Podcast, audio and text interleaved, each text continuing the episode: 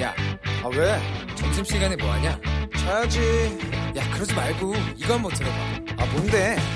지금 당장 라디오를 켜봐 나른한 오후 깨울 시사 토크쇼 모두가 즐길 수 있고 함께하는 시간 유쾌하고도 신나는 시사 토크쇼 오태훈의 시사본부.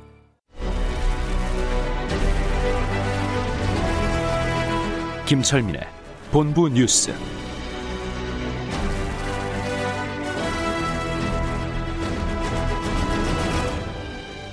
네, KBS 제1라디오 오태훈의 시사본부 2부 첫 순서 이 시각 중요한 뉴스들 분석해드립니다. 본부 뉴스, 뉴스의 핵심을 짚어주는 KBS 보도본부의 아이언민, 김철민 기자와 함께합니다. 어서 오세요. 네, 안녕하세요. 예, 용인 물류센터에서 화재가 났네요. 예, 뭐 안타까운 사고 소식이 전해졌는데요. 예. 오늘 오전 8시 반쯤 경기도 용인시 양지면 제1리에 있는 어, SLC 물류센터에서 화재가 발생했습니다. 그 그래서 소방 당국이 8시 40분쯤에 경보 1, 대응 1단계를 발령을 해서 어 이제 대, 관할 소방서 인력 전체가 출동을 했고 예. 다시 9시 10분에는 이제 대응 2단계로 확대를 해서 주변에 9군데 소방서에서 어 진화 인력들이 어 190여 명이 동원이 됐습니다. 어. 그래서 뭐 2시간 만에 큰 불은 꺼졌는데 네네.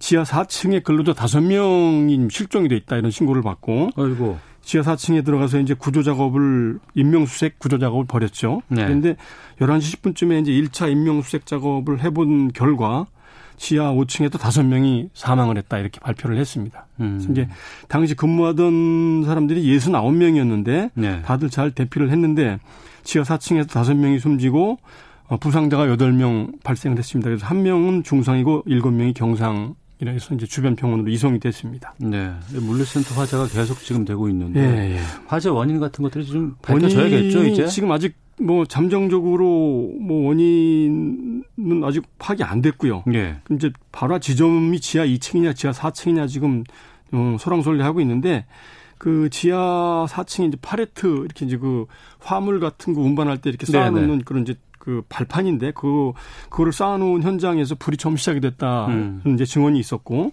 그리고 대피한 직원 얘기로는 연기가 순식간에 건물 전체로 번졌다. 네. 그래서 아마 사망자들이 대부분 그 연기에 질식돼서 숨진 게 아닌가 이렇게 추정을 하고 있고요. 어. 이 건물은 지하 5층, 그다음 지상 4층에서 이제 연면적이 11만 제곱미터가 넘는 대형 건물인데요.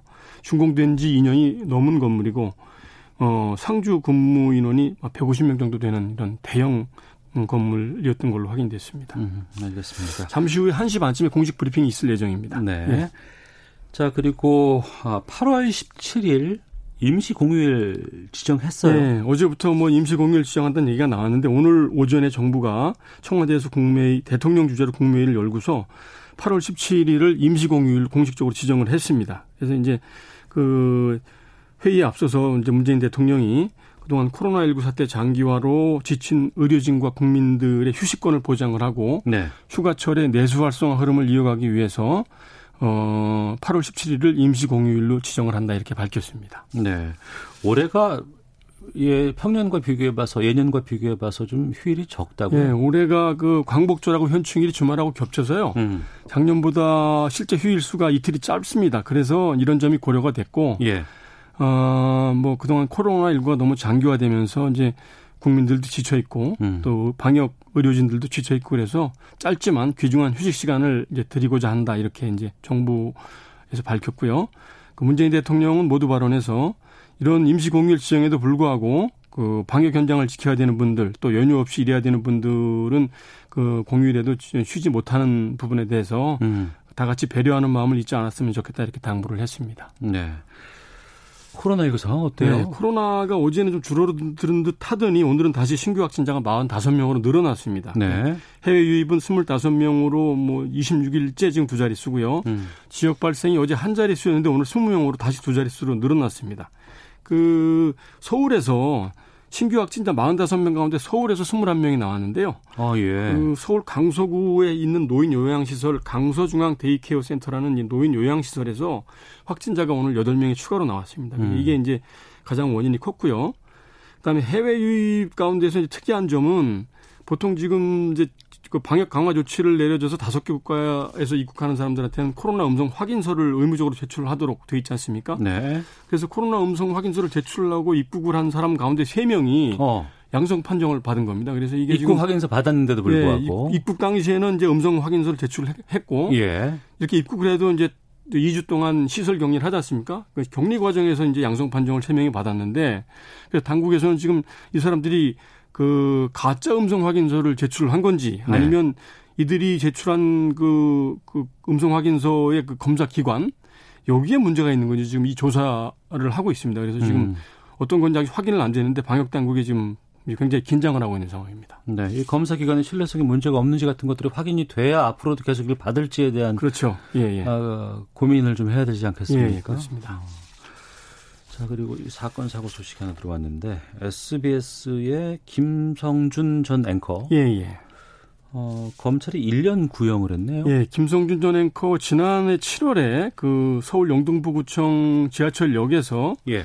그 여성이 하체를 몰래 촬영하다가 이제 현장에서 검거가 돼서 성폭력 범죄 처벌 특례법 위반 혐의로 이제 지금 현재 재판에 넘겨져 있는 상황이죠. 네. 그래서 오늘 서울 남부지법에서 이제 1심 어 결심 공판이 열렸는데요. 네. 검찰에서 김성준 전 앵커에 대해서 징역 1년, 그 다음에 신상 정보 공개, 그 다음에 아동 청소년 관련 기관 취업 제한 3년, 성폭행 치료 프로그램 이수 등을 선고해달라 이렇게 재판부에 요청을 했습니다. 근데 구형량에 좀 논란이 있어요? 예, 이게 뭐 이제 징역 1년이면 생각보다 이제 좀 구형량이 그 좀 세다고 볼 수 있는데요. 그 검찰 측 주장은 현장에서 이제 범죄 과정에서 그 이제 적발이 되면서 휴대폰을 압수를 했는데 그, 네. 그 휴대폰을 압수해서 휴대폰을 감식을 해보니까 당일날 그 범죄에서 그 찍은 사진 이외에 그 네. 이전에 찍은 사진들이 여러 장 발견이 된 겁니다. 그래서 이게 범죄가 이게 그날 우발적으로 벌어진 게 아니고 네. 그 이전에 여러 차례 걸쳐 상습적으로 음. 이런 여성 사진을 몰래 촬영한 이런 혐의가 확인이 됐다. 이래서 그 애당초 1심의 구형량을 6개월로 하려다가 네. 범죄 혐의가 이제 중하다고 보고 징역 1, 1년으로 예, 형량을 늘린 거죠. 그래서 현재 그 최근에 성범죄에 대해서 강화된 처벌을 한 이런 추세로 볼 때, 음. 그 구형량을 좀 이렇게 1, 년 정도로 늘려야 된다 이렇게 주장을 하고 있는 겁니다. 네. 1년은 그 검찰 구형이고 예. 이제 재판 결과가 이제 나오겠죠. 이제 1심 선고 공판이 아마 요 다음 공판쯤 되면은 예. 아, 아마 한 한 뭐한 한 보름 이내에 1심 음. 선고가 나올 걸 예상이 됩니다. 예. 예. 하나만 짧게 더 보겠습니다. 프로포폴 불법 투약 혐의로 최승석 전 애경개발 대표 범행을 자백했다는 소식이에요. 예, 예. 그 애경그룹 장영신 회장의 셋째 아들이죠. 그리고 이제 애경개발 전 대표였던 최승석 그 전 대표에 대해서 오늘 1심 재판이 열렸는데 네. 일, 저, 이 최승석 씨는 그 그동안 프로포폴 향정신성 수면 마취제 프로포폴을 상습 투약한 혐의를 받아왔는데요. 네. 오늘 이제 1심 재판에서 공소 사실에 대해서 모두 인정을 하고 범행을 자백한다. 음. 이렇게 이제 어, 혐의를 다 인정을 했습니다. 그 최 전 대표는 그 지난 2017년부터 지난해까지 약 100여 차례에 걸쳐서 서울 강남의 한 성형외과 원장 성형외과 원, 저 병원에서 네. 프로포폴 상습적으로 투약한 혐의를 받고 있습니다. 알겠습니다. 자, 본부 뉴스 KBS 보도본부의 김철민 해설위원과 함께했습니다. 고맙습니다. 네, 고맙습니다.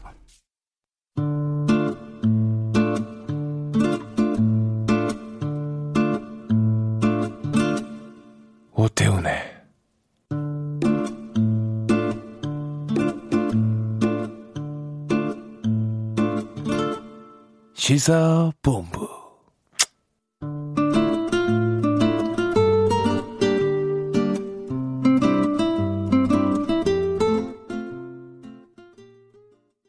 1시 9분 지나고 있습니다. 시사본부 청취자 여러분들의 참여 기다리고 있습니다. 샵 9730으로 의견 보내주시면 소개해드립니다. 짧은 문자 50원, 긴 문자 100원, 어플리케이션 콩은 무료로 이용하실 수 있고 팟캐스트와 콩 KBS 홈페이지를 통해서 시사본부 다시 들으실 수 있습니다. 유튜브에서도 만나실 수 있습니다.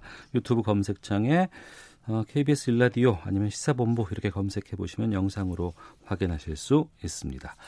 매주 화요일 정치화투 시작하도록 하겠습니다. 더불어민주당 김성환 의원 나오셨습니다. 어서 오세요. 네, 안녕하세요. 서울 노원의 김성환입니다. 예, 미래통합당의 조혜진 의원 자리하셨습니다. 안녕하십니까? 예, 반갑습니다. 조혜진입니다. 예. 어, 어제부터 본격적인 의사 일정이 시작됐다. 이런 제목의 기사들 많이 쏟아지고 있습니다. 네. 예. 그리고 이제 국회 교섭단체 대표 연설 어제 오늘 지금 이틀에 걸쳐서 어, 두 당이 교섭단체 대표 연설을 원내대표가 했습니다. 네.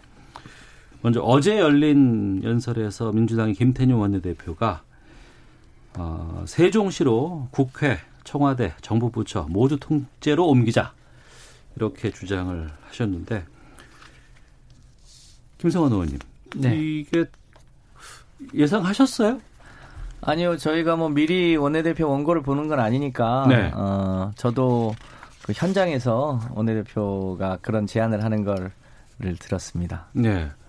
이게 행정수도 이전은 이전에 10여 년 전에 이, 이게 논란이 좀 있었잖아요. 그렇죠. 네, 어. 당시에 참여정부 때 어, 노무현 대통령이 선거 공약으로 했고, 네. 그 선거 공약을 이행하는 과정에서 일종의 경국 대전까지를 어 들먹이면서 소위 관섭 헌법상 어 이제 이제 행정 수도를 옮기는 것은 네네. 위헌이다 음. 이렇게 하는 바람에 어 청와대하고 국회 등은 남고 어 일부 이제 중앙 부처만 옮겨가면서 행정 수도 대신 행정 중심 복합 도시라는 이름으로 이제 세정시를 개발을 하게 됐던 그런 역사가 있는 거죠. 네. 당내 분위기는 어땠어요? 어제 원내대표 바로 아, 이 연설 이후에 이제 최근에 이제 고민이 좀 있습니다. 이제 어 이제 중앙부처의 상당수가 세종시로 내려갔잖아요. 예. 여전히 청와대와 국회가 서울에 있으니까 음. 주요 장관들이나 실국장들이 이제 자주 어뭐 청와대나 혹은 이제 국회 보고 때문에 서울에 왔다 갔다 해야 되기 때문에 네. 소위 그 자기 해당 부처의 업무를 제대로 보기가 쉽지 않다는 거예요. 음. 그것 때문에 이제 최근에 국회 분원, 그러니까 세- 어, 국회 이제 세종의사당을 만들자고 해서 이제 그 설계에 들어갔거든요. 네. 그렇게 이제 된 이유가 아무래도 어, 국회는 국회 나름대로 일- 일을 해야 되지만 중앙부처 공무원들도 일을 해야 되니까 음. 어, 이, 이 의회와 행정부가 떨어져 있는 문제를 어떻게 극복할 거냐라는 네. 차원에서 어, 기왕이면 이제 이제 뭐 단계적으로 가야 되겠지만 어, 청와대도 분원을 만들고 국회도 분원을 만들어서 가급적이면 공무원들의 이동 거리를 줄여주면서 장기적으로는 뭐 헌법을 개정한다든지 뭐 이런 방법을 통해서 음. 어, 이제 미국의 어, 경제 수도 뉴욕 그리고 행정 수도 워싱턴처럼 그렇게 장기적으로는 가야 되는 거 아니냐. 그 네. 화두를 다시 꺼낸 거다. 이렇게 보입니다. 큰 틀에서는 국가 균형 발전이라는 측면으로 본다 그러면 그럴 수도 있겠다 싶 지만 또 한편으로는 뭐 대통령이 주도하는 게 아니고 지금 이번에는 여당의 원내대표가 국회, 청와대, 정부 이렇게까지 제안을 한 상황이에요. 김종인 비대위원장은 그 전에 끝낸 문제 아니냐 이렇게 말씀하셨다고는 하는데 예. 조혜진 의원께서는 어떤 입장이십니까? 저는 어제 그 본회의장에서 그 이야기 들었을 때 좀 뜬금없다는 느낌을 받았습니다. 뜬금이 없었다. 예. 그 전에 사전에 뭐 정부 측이나 뭐 청와대나 어디서 그런 이야기 없다가 네. 불쑥 튀어나오길래 왜 저 이야기를 했을까라고 음. 생각해 볼 때 첫째는 소재 빈곤. 네. 그 전에 개원 연설을 대통령께서 하셨는데 예. 대통령 연설도 사실은 그 전에 수석 보좌관 회의 때 말씀하셨던 거. 또그 하루 전인가 이틀 전인가 대국민 보고하면서 뉴딜 음. 보고하셨던 그 내용을 거의 그대로 반복하셨거든요. 네. 그래서 대통령은 심지어 뭐 그 국회 개원 기다리면서 아홉 번이나 수정한 내용도 사실은 별 뉴스가 없었습니다. 새로운 음. 게 없었는데 원내 여당 원내 지도 원내 대표가 뭘 또 새롭게 이야기할 수 있겠나. 네. 그래서 그 원내대표 김태형 원내대표 연설 내용도 거의 대통령 연설 내용하고 거의 중복됐었습니다. 음. 좀 다른 게 있다면 이 부분이에요. 예, 예. 그래서 뭔가 이렇게 뉴스글을 던지기 위해서 한 것일까 아니면은 뭐 이렇게 정치적으로 해석을 한다면 지금 여러 가지 이제 악재들이 많으니까 네. 새로운 뉴스로 이걸 좀 어, 분위기를 바꿔보려고 하는 것일까 하는 거 또는 2년 뒤 대선을 이제 염두에 두고 네. 어, 충청 민심을 겨냥해서 미리 포석을 좀 까는 것일까 어. 이런 생각도 들었는데 예.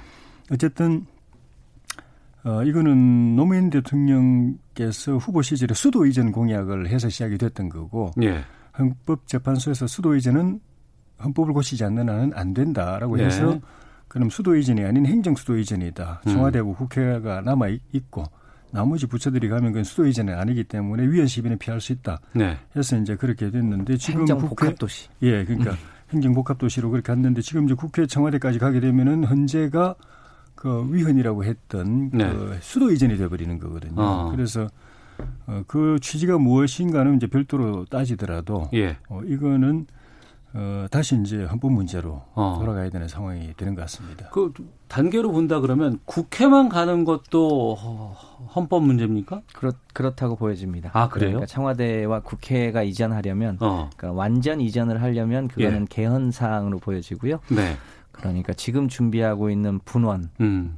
그러니까 세종의사당을 만드는 것은 뭐 어, 현행 헌법 체계 내에서 가능하고 네. 청와대도 분원을 만드는 건 뭐 현행 체계에서 가능한데 전체를 옮기는 것은 아무래도 어, 국민의 동의를 받아서 어, 그야말로 개헌 사항이네요. 그렇습니다. 어. 그러면 지금 개헌에 대한 얘기를 박병석 의장도 지난번에 얘기를 했지 않습니까? 예. 그럼 이 부분이 그럼 다 포함돼서 진행될 수도 있는 상황인가요? 그 저희가 보기에는 어 올해는 아무래도 지금 미중유의 코로나 방역 문제가 계속되고 있고 또 예. 코로나와 관련된 경제 위기가 계속되고 있어서 음. 어, 그런 경제 위기 과정에서의 실업 위기라든지 또 실업 위기를 극복하는데 기왕이면 이제 새로운 국가 미래 비전과 연계된 곳에서 새로운 일자리를 만든다든지 네. 한국판 뉴딜과 같은 그런 부분에 집중을 해야 될 것 같고요. 음. 내년이 넘어가면 이제 대- 각 당이 대선 후보를 뽑게 될 텐데 내후년에 선거잖아요. 예, 예. 내후 지- 현행 법 대로 하면 내후년 3월에 대통령 선거를 치르고 음. 내후년 6월 달에 지방 선거를 치러야 돼요. 그러니까 예, 예.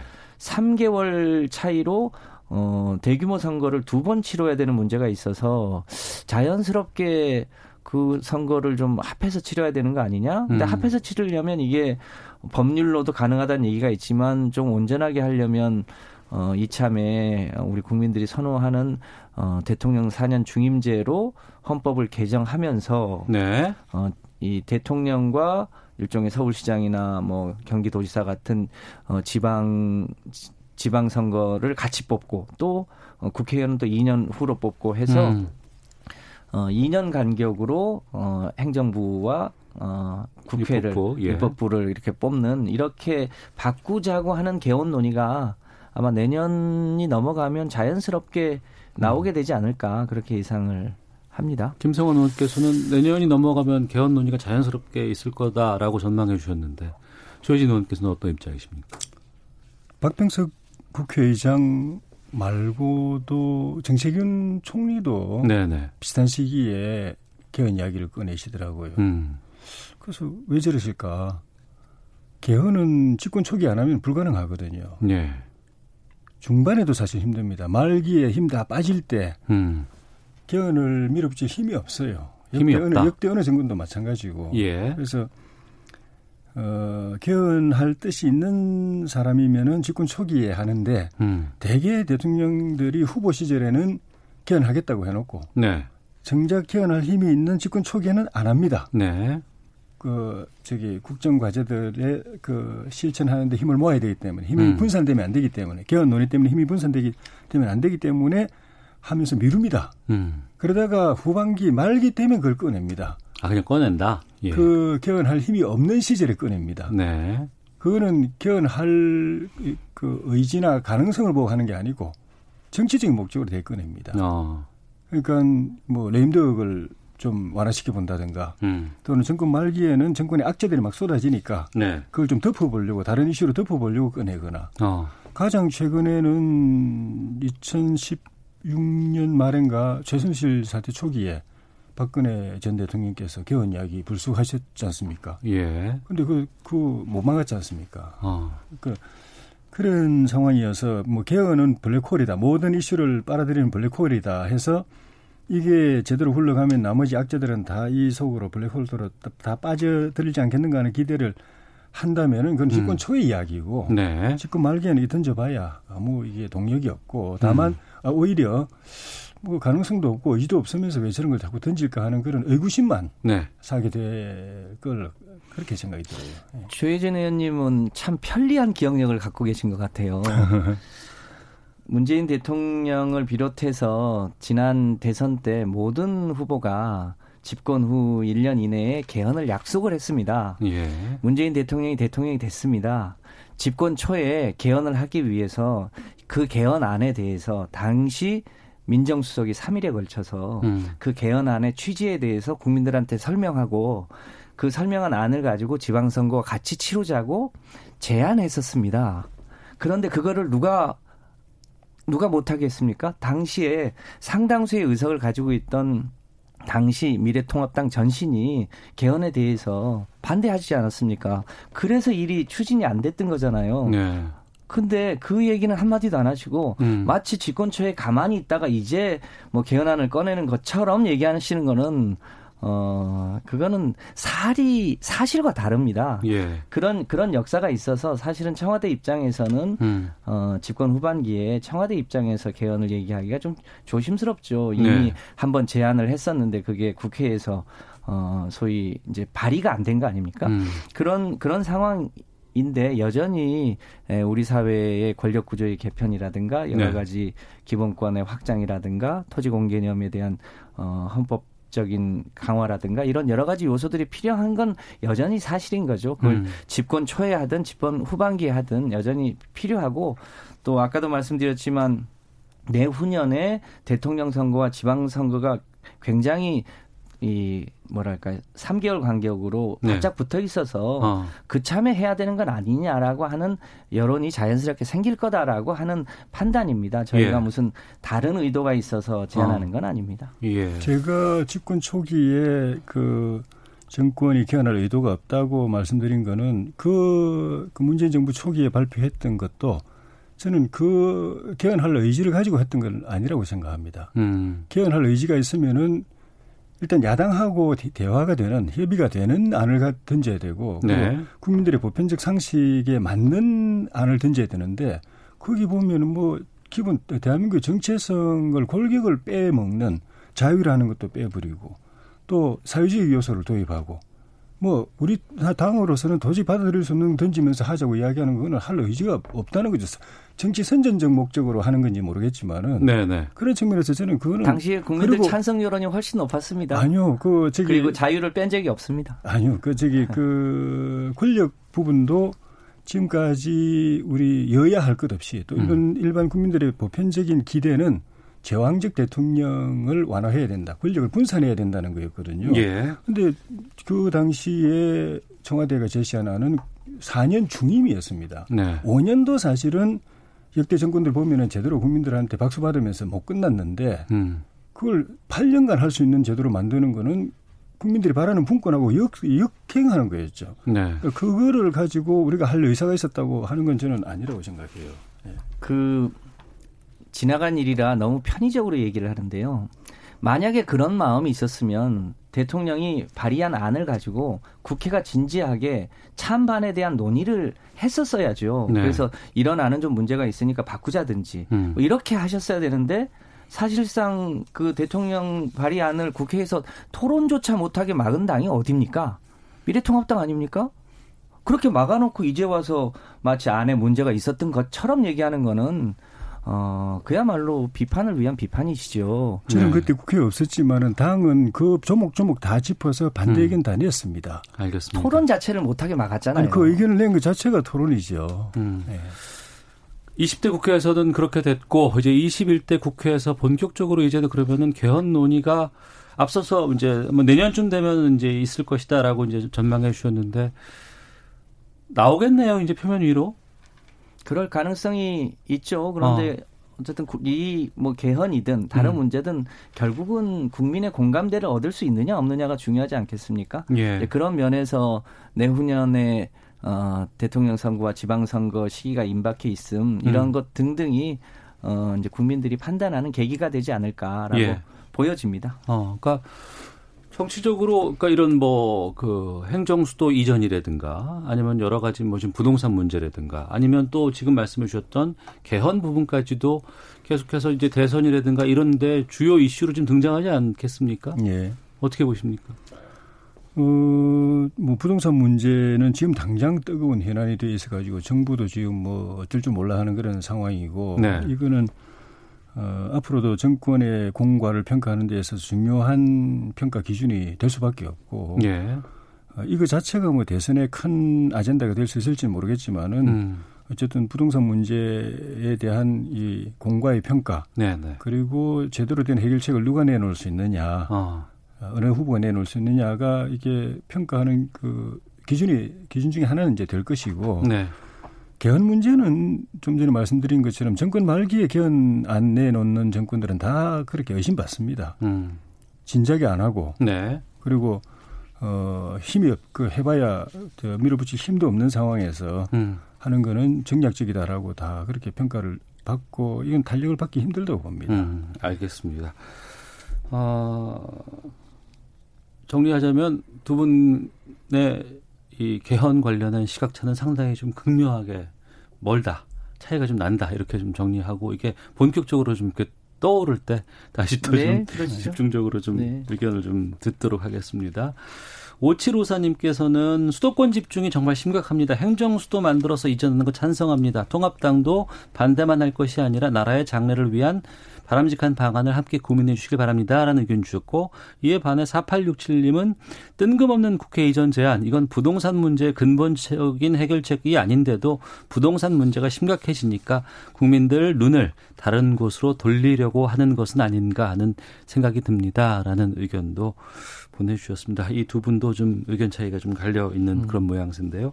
그러면 하나만 더 좀 한, 어, 1분씩 드리고, 어, 뉴스 듣고 와서 계속해서 말씀 나눌까 하는데, 그 부동산 정책과 관련해서 그린벨트 해제 논란이 꽤 있었습니다. 그런데 이제 어제 문재인 대통령이 그린벨트 보존 의지를 분명히 밝히면서 이건 정리가 되는 것 네. 같아요.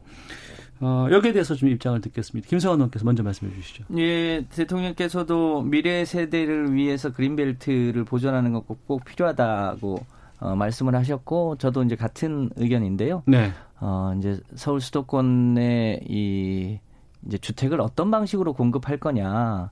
편리한 방식이 그린벨트를 풀어서 공급하는 방식입니다. 네. 어, 그런데 서울은 어, 의외로 공공기관이 가지고 있는 땅들도 꽤 있고요.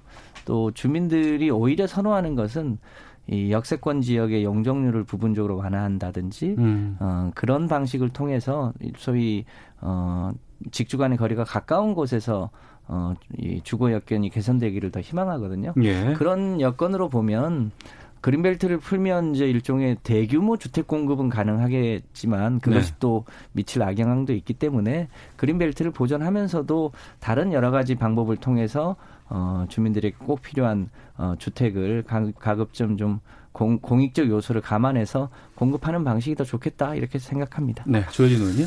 김상조 청와대 정책실장이 며칠 전에 그린벨트 해제 문제는 이미 당정 간에 정리가 끝났다. 예, 예. 라고 이야기했는데 하루만 하루 이틀 사이에 뒤집혀 버렸어요. 음. 그 사이에 어떤 변수가 있었는가 하면은 그 이재명 경기지사를 비롯해서 여권 내 이 대선 예비 주자들 또 그 대표 주자들이 일제히 그린벨트 지- 그 해제 반대 목소리를 내놨습니다. 네.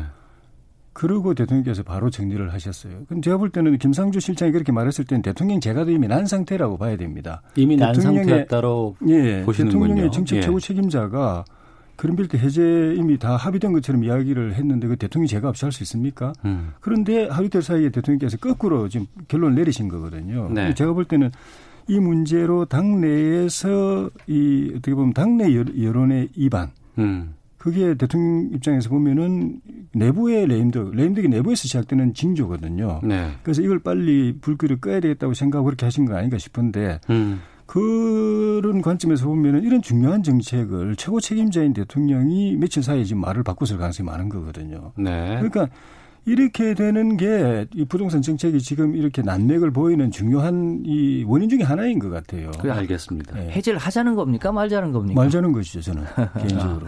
두 분 다 여기서는 말자는 걸로 예, 예. 정리를 하도록 결론은 잘 하겠습니다. 내려주셨는데 예, 하루 이틀 예. 사이에 왔다 갔다 하니까 아. 뭐 정신을 못 차리겠어요. 알겠습니다. 자, 정치와투 더불어민주당 김성환 의원 미래통합당 조혜진 의원과 함께하고 있는데요. 뉴스 듣고 기상청 교통정보 확인하고 와서 두 분과 다시 말씀 나누도록 하겠습니다.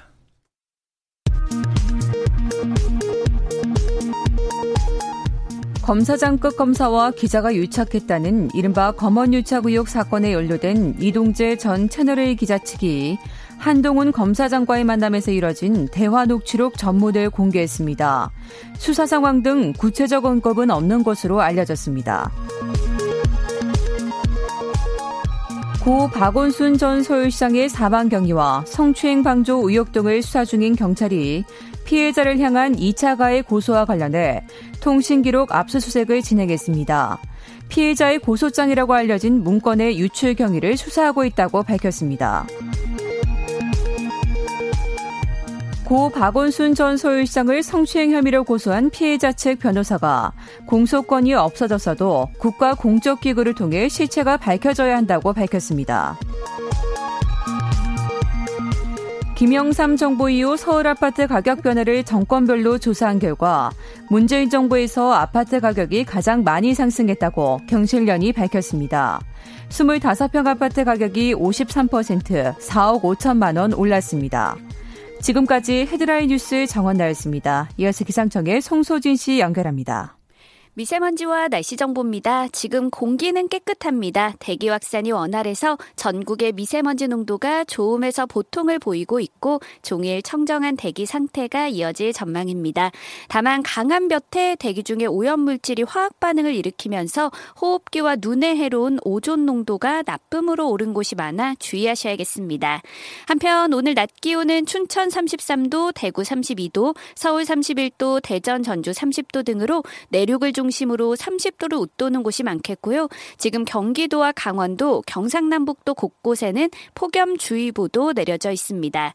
오늘 전국에 구름이 많이 끼겠고 강원 영서 남부와 경북 북부 내륙에는 한때 소나기가 오겠습니다. 남해안과 제주도는 오늘 장맛비가 가끔 내리겠고요. 내일은 비가 경기 남부와 충청도, 그 밖에 남부 지방으로 확대될 전망입니다. 현재 서울의 기온은 28.1도입니다. 미세먼지와 날씨 정보였습니다. 이어서 이 시각 교통 상황을 상황을 KBS 교통정보센터 김은아 씨가 전해드립니다. 네, 점심 식사 후 졸음운전 조심하시기 바랍니다. 지금 영동고속도로 강릉 방향 월곡분기점 부근 4차로와 갓길에서 화물차 관련 사고를 처리 중이라 영동고속도로 시작부터 4km 지나기 어렵습니다. 경부고속도로 서울 방향 기흥에서 수원 쪽 4km 정체가 사고 여파고요. 수원 부근에 있던 사고는 조금 전 정리됐습니다. 반대 부산 쪽은 신갈분기점 부근부터 긴 정체를 만나게 되는데요. 이 정체 원인은 수원 부근 5차로에서 가드레일 설치 작업하고 있어서입니다. 남북권 울산 고속도로 작업은 언양 방향 울산 졸음쉼터 부근이고요. 1차로 막고 차선 작업하고 있어 5km 밀리고 있습니다. 서울 시내는 고장난 차 때문인데요. 동부간선도로 의정부 방향 녹천교 부근에 고장난 차가 있었기 때문에 이화교 부근부터 밀리고 있습니다. 올림픽대로 공항 쪽 동호대교와 한남대교 사이 4차로에 고장난 차 있고요. 성수대교부터 영향받고 있습니다. KBS 교통정보센터였습니다.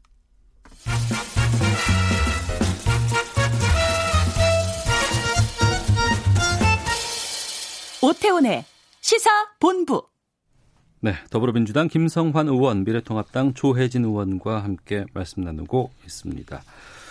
어제 통합당과 국민의당이 어, 추미애 법무부 장관 탄핵 소추안을 제출했습니다. 조혜진 의원께서 좀 어떤 취지로 이게 제출됐는지를 좀 말씀해 주셔야 될 것 같습니다. 그 해임 건의는 예, 국무위원에 대한 해임 건의는 그냥 업무를 잘 못한다, 무능하다 또는 무책임하다 네. 이런 정도로도 할 수 있는데 네. 탄핵 소추는 헌법과 법률에 위반됐을 때 하는 겁니다. 어. 그러니까 우리가 볼 때는 추미애 장관이 장관으로 가가지고 지금 몇 달 하면서 예. 법치주의 음. 또그 검찰의 정치적 중립과 독립성 네. 이런 헌법적 가치를 아주 무자비하게 지금 훼손하고 있고 헌법적 가치를 훼손하고 있다. 예, 그 예. 과정에서 법률을 많은 법률 위반 행위를 하고 있는 거죠. 아. 그러니까 취임하자마자 어, 권력형 비리를 수사하고 있는 검사들을 다 그냥 일선으로 보내가지고 수사 못하게 만들어서 사실상 수사 방해 행위를 했고 네. 또 윤석열 총장을 대상으로 해서 그 장관의 예, 그 수사지휘권을 남용을 했고 음. 그리고 그 이후의 과정에서 또 그 내부의 그런 업무상 기밀을 유출하는 의혹을 좀 받고 있고 뭐 한두 예. 가지가 아닙니다. 어.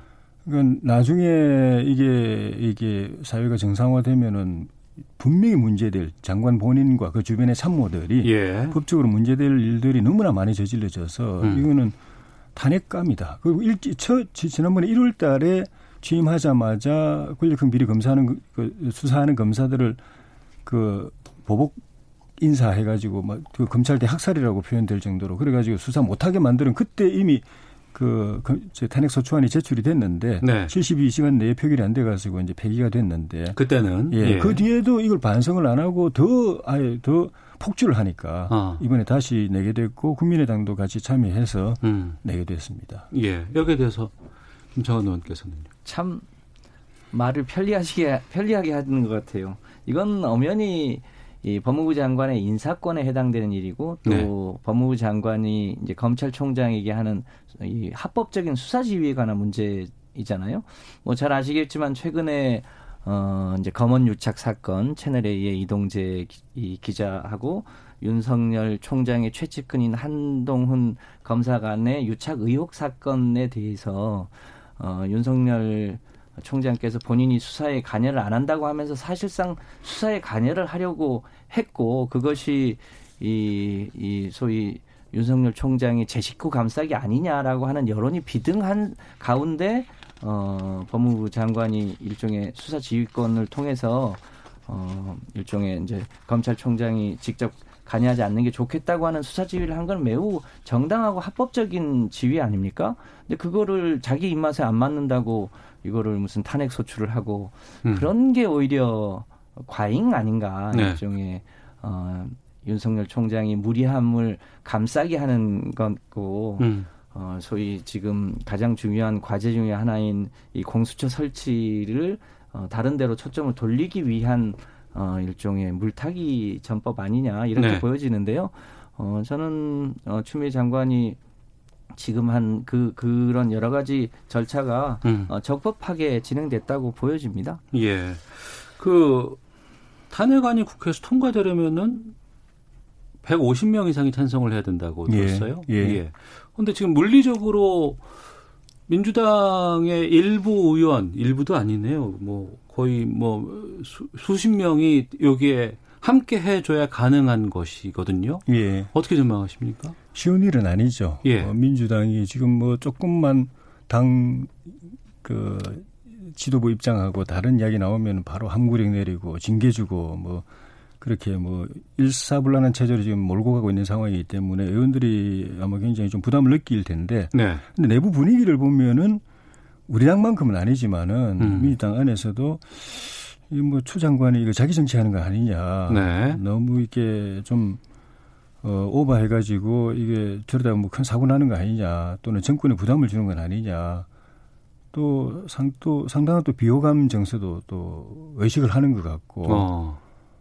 그러 뭐 말하자면 일종의 이제 민주 정권 정부 여당 내부의 엑스맨 비슷하게 보는 기류도 또 있는 것 같아요. 근데 네. 그게 이제 표로 반영이 될는지 그거는 장담을 할 수 없는데 어쨌든 그런 여론의 에, 주의를 환기시키는 측면도 있고 결과가 가결이 되든 부결이 되든 그것과는 별개로 네. 문제가 있을 때는 문제 제기하고 또 시도하고 하는 음.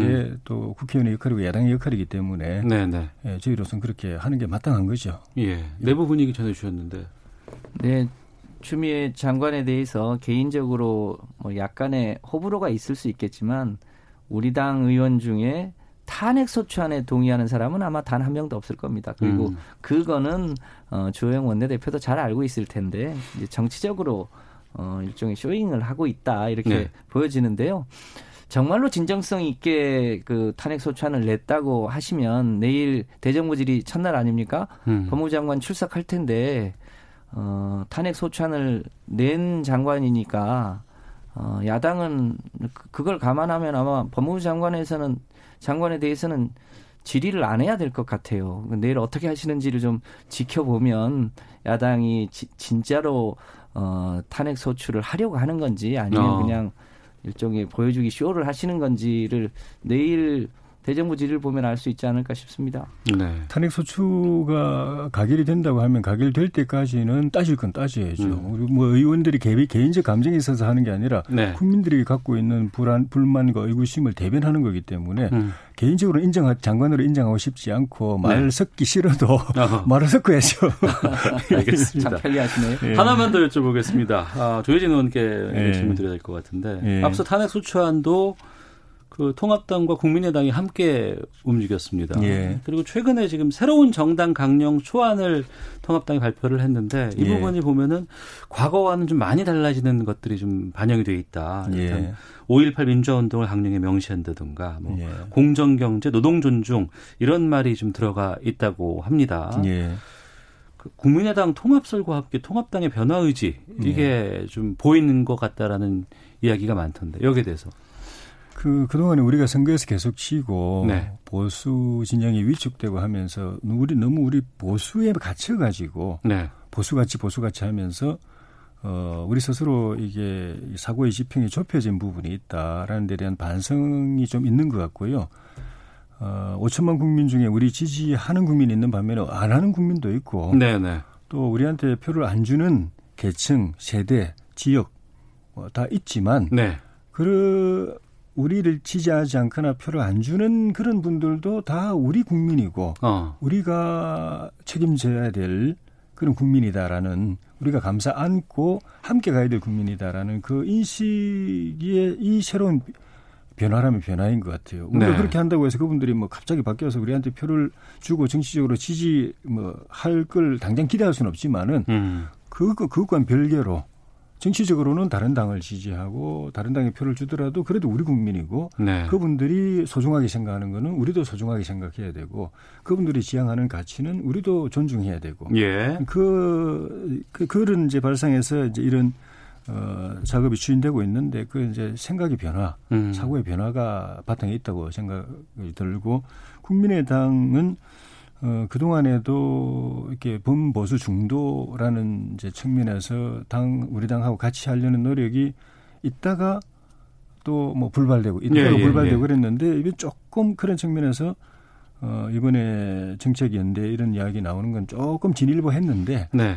어, 구체적으로 가기는 예, 아직은 조금 그 내부의 사정도 있는 것 같아요. 어. 말을 꺼냈다가 다시 걷어들이고 꺼냈다가 걷어들이고 하는 걸 보면 내부에도 아, 통합당 쪽에서는 마음을 열고 있는데 저쪽에서 지금 아직 하려는, 정리가 안 됐다. 같이 하려는 분들도 있는 반면에 예. 절대 같이 하면 안 된다고 하는 분들이 있어 가지고 자꾸 이게 행보가 이렇게 음. 왕장한데 우리는 인내심을 가지고 네. 지켜보면서 기다려야 될 필요가 있을 것 같습니다. 알겠습니다. 네. 이러한 변화에 대해서 아니면 연대에 대해서 김성환 의원께서 좀 말씀해 주시죠. 네, 그 지금 어 의원님 말씀하신 그런 이제 미래통합당의 일종의 어 그 자신의 정치적 목적이 한편에 있는 것 같고요. 안철수 의원, 안철수 대표 입장에서 보면 지금 본인의 정치적 입지가 매우 좁아들었잖아요. 음. 초기에는 일종의 극중주의라고 해서 이 중도에 있는 표심을 얻어서 그걸로 어, 본인의 입지를 확대하려고 했는데 갈수록 그 입지가 좁아져서 본인의 설 자리가 지금 거의 없어진 거 아닙니까? 네. 특히 어, 저희 당과 뭔가 같이 하기에는 더 어려워져 있는 상황에서 본인이 이제 차기 대선을 염두에 두고 어떻게 행보하는 게 더 도움이 될까라고 하는 그런 이 정치적인 고려가 깔려 있고 결국 본인의 이후 활로를 위해서는 그래도 미래통합당하고 같이 이 할 수밖에 없는 거 아니냐라고 음. 저희 저희로서도 그렇게 예측합니다. 이후는 또 어떻게 될지 모르겠습니다만 알겠습니다. 자연스러운 행보 아닌가 예측 가능한. 예. 두 분께 하나만 더 확인해 보고 마치도록 하겠습니다. 지금 내년 4월이면 재보궐 선거가 예- 예정돼 있습니다. 파이가 좀 커졌습니다. 부산시장에다가 지금 서울시장까지 되어 있는데 통합당과 국민의당 서울시장 통합 후보론도 좀 언급된다는 뭐 뉴스가 있나 봐요. 그리고 또 민주당 쪽에서는 어제 이재명 지사 뭐 서울 부산시장 내지 말자 뭐 이렇게 했다고 하는데 여기에 대해서 입장 짧게 말씀 듣고 마무리하도록 하겠습니다. 김성원 의원께서 먼저 말씀해 주세요. 네, 우선 이제 이 부산시장에 이어서 서울시장까지 거리가 되게 된 데에 대한 우리 당의 책임이 있어서 그 부분에 대해서는 국민 여러분께 죄송하다는 말씀 드리고요. 그 후보를 어떻게 할 거냐 문제는 뭐 지금 저희가 당장 결정할 수 있는 문제는 아닌 것 같습니다. 네. 그 이제 후보를 내야 되는 시, 점이 되면 음. 후보를 낼지 아니면 내지 말지에 대해서는 그때 가서 판단하는 게더 네. 사리에 맞겠다. 어. 우리 책임이 있다고 후보를 뭐 안 내는 것 뭐 이거를 저 다른 당에서도 그런 얘기를 하시는데 네. 그 그렇게 따지면 박근혜 정부가 이 국정농단을 한 거 아닙니까? 그러면 그때 미래통합당도 후보를 안 냈어야 되는데 음. 어쨌든 뭐 우리 당 내에서 일단 반성하고 네. 후보 여부는 아마 연말이나 내년 초쯤에 어. 결정하게 되지 않을까 시간 싶습니다. 두고 고민해 보겠다. 이렇게 정리해 보겠습니다. 조혜진 의원님. 이재명 지사의 이야기는 뭐 복잡한 논리는 아닌 것 같고요. 음. 당원 당 민주당 당원 당규에 그렇게 후보를 그런 경우 후보를 안 내게 돼 있- 있으니까 그냥 네. 다- 간단한 상식에 입각해서 후보 내지 말자 이렇게 이야기를 하고 그게 일정 부분 또 민심에 부합하는 부분도 있는 것 같고. 예. 근데 저희하고 이제 국민의당의 경우에는 좀 전에 말씀 그 드린 것처럼 같이 했으면 하는 이야기는 오래 전부터 있었고, 근데 어. 진도가 안 나갔고, 진도가 안 나가고 있다. 그런데 지금 이제 대선이 다가오고 또 내년 보궐선거도 있고 하니까 정책 연대가 먼저 이렇게 시작이 되는 것 같고, 음. 그러다가 또 경우에 따라서는 뭐 교수단체 같은 걸 같이 할 수도 있고, 네. 또 내년 보궐선거 때는 뭐 후보 연대 같은 것도 할 수가 있고 궁극적으로는 대선 앞두고 범보수 정도 대통합을 이루어야 되는데 예. 그 목표 지점을 생각하면 그런 단계별 진, 진도가 나가야 아. 그 목표가 실현이 가능하다고 볼 때는 자연스러운 흐름이라고 봅니다. 알겠습니다. 가능성 열어두고 저희가 좀 고민 하시는 걸로 정리를 하도록 하겠습니다. 자, 정치와투 어, 더불어민주당의 김성환 의원, 미래통합당 조혜진 의원 두 분과 함께했습니다. 두 분 말씀 고맙습니다. 고맙습니다. 감사합니다.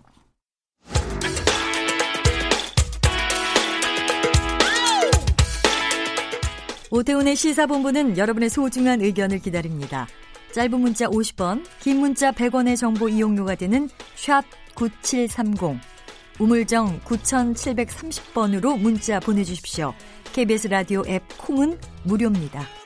KBS 라디오 오태훈의 시사본부. 지금 여러분은 대한민국 라디오 유일의 점심 시사 프로그램을 듣고 계십니다. 네, 자동차의 모든 것을 알아보는 시간입니다. 권영주의 차차차 오토타임즈의 권영주 편집위원과 함께합니다. 어서 오십시오. 네, 안녕하세요. 예.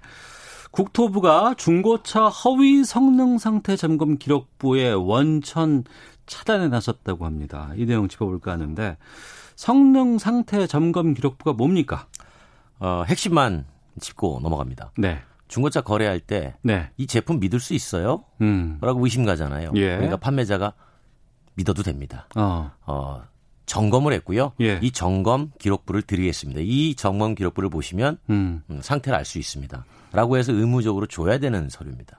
인터넷 중고차 요즘 거래도 활발하잖아요. 네네네. 거기 보면 이게 다 올라가 있잖아요. 네, 다 올라가 있죠. 그래서 다 이게 올라가 있어. 있어야만 구매자는 나중에 예. 법정 보증 수리 그러니까 한 달 2,000km 이내에 음. 보증을 받을 수가 있죠. 네. 꼼꼼하게 뭐 여러 여러 항목에 대해서 다60 체크해 가지 놨더라고요. 항목이요? 예, 네. 예. 그거 보면은 다 좋대요. 그래서 이게 믿을 수 믿을 수 있느냐? 있느냐? 예, 예. 아, 그게 왜 그러냐면 음. 구매자에게 판매자가 건네주는 거잖아요. 서류죠. 그러니까. 그렇죠. 근데 예. 판매자는 그럼 어딘가에서 점검을 받아야 되겠죠? 예, 하지만 판매자는 이 차가 좋은 차고 깨끗한 차라는 걸 인정받고 싶겠죠. 그러면 점검자 입장에서는 예. 판매자가 고객이죠. 고객이죠. 이분한테 돈을 받고 그렇죠. 점검비를 받겠죠. 예. 그러니까 그게 믿을 수 있느냐라는 어떤 신뢰 여부가 계속 논란이 됐었고 네. 그래서 거기다가 보험 제도를 도입한 겁니다. 거기다가 보험제도 그렇죠. 그 서류의 점검 내용이 예. 문제가 있으면 보험으로 처리합시다. 아, 책임 소재를 하나 더 주는 거군요. 그렇죠. 그래서 예. 그 책임 보험 제도가 도입이 됐는데 어. 그 보험 제도가 도입되니까 그럼 보험료 내야 되잖아요. 예, 예. 어, 그럼 누가 원래는 이제 판매자가, 판매자가, 내야 되는 건데 되죠. 판매자가 그 보험료를 본인이 부담 안 하죠. 중고차 가격에 어, 반영하겠죠. 반영을 하겠죠, 당연히. 얼마나 안 되지 않아요? 그 보험료? 뭐 적게는 4천에서 많게는 뭐 33만 원 정도 되는데 예, 예. 이게 문제가 또 하나는 뭐냐면 이게 오래된 차를 좀 저렴하게 사고 싶은 욕구가 있지 않습니까? 그렇죠. 그럴 수도 있죠. 아, 오래된 차니까. 네. 예, 예. 근데 이게 보험료가 주행 거리에 따라 산정이 돼요. 어. 어, 그러면 아 내가 좀 경제적으로 예. 좀 넉넉하지 않아서 뭐한 음. 7, 8년 된거 또는 뭐 5, 6년 된거 네. 살라 그러는데 그 차들이 보험료가 더 나오는 겁니다. 그러니까 저렴한 차일수록 이 관련된 보험료는 더 올라갈 수밖에 없겠군요. 그렇죠. 그래서 이제 국토부가 이건 좀 제도 개선이 필요하겠구나라고 어. 해서 제도 개선안을 마련하게 된 겁니다. 그럼 개선안이 그럼 이 부분이 다 반영이 되는 거예요? 예, 일단은 지난 6월부터 성능 점검을 성실하게 수행하면 네. 일단 최대 25%의 보험료 할인을 적용을 해줍니다. 성실하게 수행했습니다. 근데 그 성실이라는 단어가 그냥 어, 성실하다 그럼 참 좋은 단어지만 이게 성실한지 안 성실한지를 어떻게 판단을 해요? 쉽게 말하면 보험이잖아요. 예, 예. 그러니까 문제가 있으면 보험으로 처리가 되니까 보험으로 아. 적게 처리됐으면 아 성실하게 잘 점검했구나. 그러니까 일정 정도 기간의 성과 아니면은 그렇죠. 성적표를 가지고 그렇죠. 어. 그래서 이거를 내년 6월에는 아예 1년 정도의 어, 실적을 보고 네. 아, 성실하게 잘 했구나 그러면 50%까지 보험료를 내려준다 음. 이런 거고요. 그렇게 되면은 현재 한 3만 9천 원 정도니까 평균 네. 이게 한 2만 원대 초반까지 내려가겠죠. 음. 그다음에 두 번째는 성능 상태 점검 책임 보증 조건을 완화하는 건데 아, 뭐 이런 겁니다. 점검을 했어요. 네. 점검을 했는데 아, 여기 살짝 누유가 있네요. 네, 기름이 네. 좀 셉니다. 어. 이거를 소비자한테 고지했습니다. 예. 이때는 그게 고장나도 보상의 의무가 없어요. 어. 예, 그런데 앞으로는 네. 어, 관계없이 음. 기름이 새든 말든 관계없이 문제가 생기면 보상받도록 어, 책임 소재를 분명히 하겠다라는 네. 거고요. 이게 이제 쉽게 말하면 책임 떠넘기기를 없애겠다는 거죠. 음. 소비자 중심으로. 그럼에도 만약에 이렇게 불법적인 거나 아니면은 어 미비한 예, 예, 예. 잘못된 성능 상태 점검하면 어떻게 되는 거예요? 벌 줘야죠. 네. 예, 벌을 좀 강하게 주기로 결정을 했습니다. 아, 처벌 규정도 있어요? 예, 척별 규정이 있는데 어, 기본적으로 어, 세 번 정도 어, 문제가 생긴다. 삼진 아웃. 예, 그러면 이제 등록을 취소했을 텐데 네, 네. 두 번만 하면 어. 취소하겠다. 한 예. 번씩 다 어, 기회를 없애버린 겁니다. 어. 그렇게 해주고 또 한 가지는 지금 이제 개인 사업자는 정비를 해주는 개인 사업자는 이게 적용이 되는데 네. 이 진단 보증 같은 거 해주는 가끔 협회나 이런 것들이 있어요. 단체. 네. 단체는 적용이 안 됐었거든요. 음. 단체도 어, 동일하게 어, 적용을 하겠다 이렇게 결정을 한 거죠. 결국 네. 이 제도 개선 자체는 중고차를 구매하는 소비자에게 품질 문제가 최대한 발생하지 않도록 음. 개선을 했다 이렇게 보시면 됩니다. 네. 그런데 그 중고차잖아요. 네. 새 차도 아니고. 태생이 중고차죠. 네, 중고차니까 중고차는 오래됐잖아요. 예.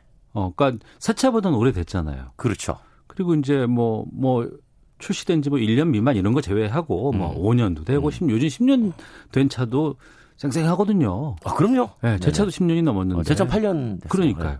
근데 그런 차들은 일정 정도 점검을 하게 되면 안 좋은 부분이 나올 수밖에 없거든요. 그렇죠. 근데 그런 거 다 성실하게 해주면 우리도 믿을 수 있을 것 같다는 생각이 들거든요. 그래서 지금 이번에 제도도 마찬가지예요. 그러니까 네. 기본적으로 점검하는 사람이 보다 꼼꼼하게 책임지고 점검을 할 수 있게 하고 어. 그거를 보험으로 잘 처리가 됐을 때 구매자는 신뢰하고 믿고 살 수 있다라는 거죠. 그러니까 네. 점검하는 사람이 판매자의 요구와 관계없이 음. 아, 꼼꼼하게 그러니까 잘못된 건 잘못돼 그렇죠. 있다는 것만 알아주면 점검자로서의 책임을 다하라. 음. 아, 이런 얘기죠. 우리가 얼마 전에 이 부분에 대해서 이 보험료 네, 내고라도. 예. 소비자가 내서라도 이거 좀 제대로 하자라고 얘기했는데 그걸 들으셨나 봐요 국토부에서. 음, 그렇죠. 어. 상당히 경청하고 계시죠. 아, 그래요? 이 프로그램에 특히 이 코너를. 어. 알겠습니다. 그냥 한번 지난번에 지- 지적해 봤다는 거. 아, 그렇죠. 예, 저희가 그. 정도로만 네, 정리하는 걸로. 예. 중고차 안 팔린다는 얘기 참 많이 했었습니다. 요즘 그때도 어려워요. 했었습니다. 어려워요. 예. 네. 휴가철 맞으면 좀 낫지 않아요? 조금 숨통이 트이긴 했습니다. 게다가 음. 이제 신차 개별 소비세 기간이 지난달 말에 끝났지 않습니까? 예, 예. 그러니까 신차에 대한 관심이 한풀 꺾였어요. 아, 그리고 요즘에 뭐, 그, 캠핑, 뭐, 차박, 네. 이런 거 유행이라고 하는데, 이것 때문에라도 좀 중고차가 좀 시장이 좀 낫지 않을까 싶은데. 어, 기존에 이제 SUV가 워낙 많이 팔려서 어. 그 차박 같은 거 하면 이제 SUV 많이 사는데 예. SUV가 워낙 호황이었잖아요. 예, 예. 그러다 보니까 중고차 시장에서도 SUV가 전에는 인기가 좋았는데 지금 어. 은 너무 호황이어서 어. 많이 쏟아져 나오는 겁니다. 아, 매물도 많이 예, 나오는군요. 그래서 중고차 가격에서 SUV가 아, 소폭 떨어졌어요. 예, 예. 어, 한, 한 1.12% 떨어졌고, 어. 어, 수입차도 뭐 전반적으로 좀 떨어졌고요. 음. 보는데 이제 기대하는 건 이제 이달부터 본격적으로 휴가가 되는데 지금 코로나 때문에 휴가 많이 못 가지 않습니까? 예, 예. 근데 휴가를 못 가는 게 아니라 사실은 아름아름 가죠. 그렇죠. 네, 근데 사람 해외- 없는 대로. 그렇죠. 해외를 못 가니까 자동차를 몰고 국내에 사람 없는 데를 찾아가니까 예. 이때 조금 음. 어, 반사 효과가 나서 음. 중고차가 좀 활성화되지 않겠냐 이런 기대를 하고 있는 겁니다. 네. 하나만 짧게 보겠습니다. 전기차가 많이 팔리고 특히 이제 전기차 중에선 뭐 테슬라. 네, 보조금 싹쓸이 하고 있죠. 네, 비싸고. 예, 예. 근데 이게 좀 논란이 많다면서요? 그 사용하는 명칭 중에 오토파일럿이라는 게 있어요. 자율주행. 예. 그거는 사실은 자동차 회사마다 용어만 다를 뿐이고 네. 다 그냥 운전자 보조 장치입니다. 보조 장치다. 네, 그런데 예. 이제 이게 assistant라는 용어를 안 쓰고 음. 오토파일럿 그러니까 그게 전적으로 얘가 다 운전하네라고 믿고 하는 게 과장 광고 아니냐 예. 음. 이런 문제를 시민 단체가 문제 제기했던 거고요. 네. 독일에서는 이미 어, 용어 바꿔라 음. 아, 또는 어, 표기를 정확하게 해라 이렇게 이제 조치가 일어났었죠. 그러니까 스스로 운전하는 차는 없는 거예요. 없어요. 어. 네, 그거 전적으로 믿으시면 안 됩니다. 위험해요. 알겠습니다. 이거 보조금도 이제 안 준다면서요? 그거 이제 내년 가봐야 됩니다. 아 그래요? 네네. 아직까지 확정된 건 아니에요? 확정된 건 아니고 검토 사안인데 알겠습니다. 그건 뭐또 결정되면 제가 바로 알려드리겠습니다. 예, 권영주 해설위원과 함께했습니다. 고맙습니다. 감사합니다. 저도 인사드리겠습니다. 내일 뵙겠습니다. 안녕히 계십시오.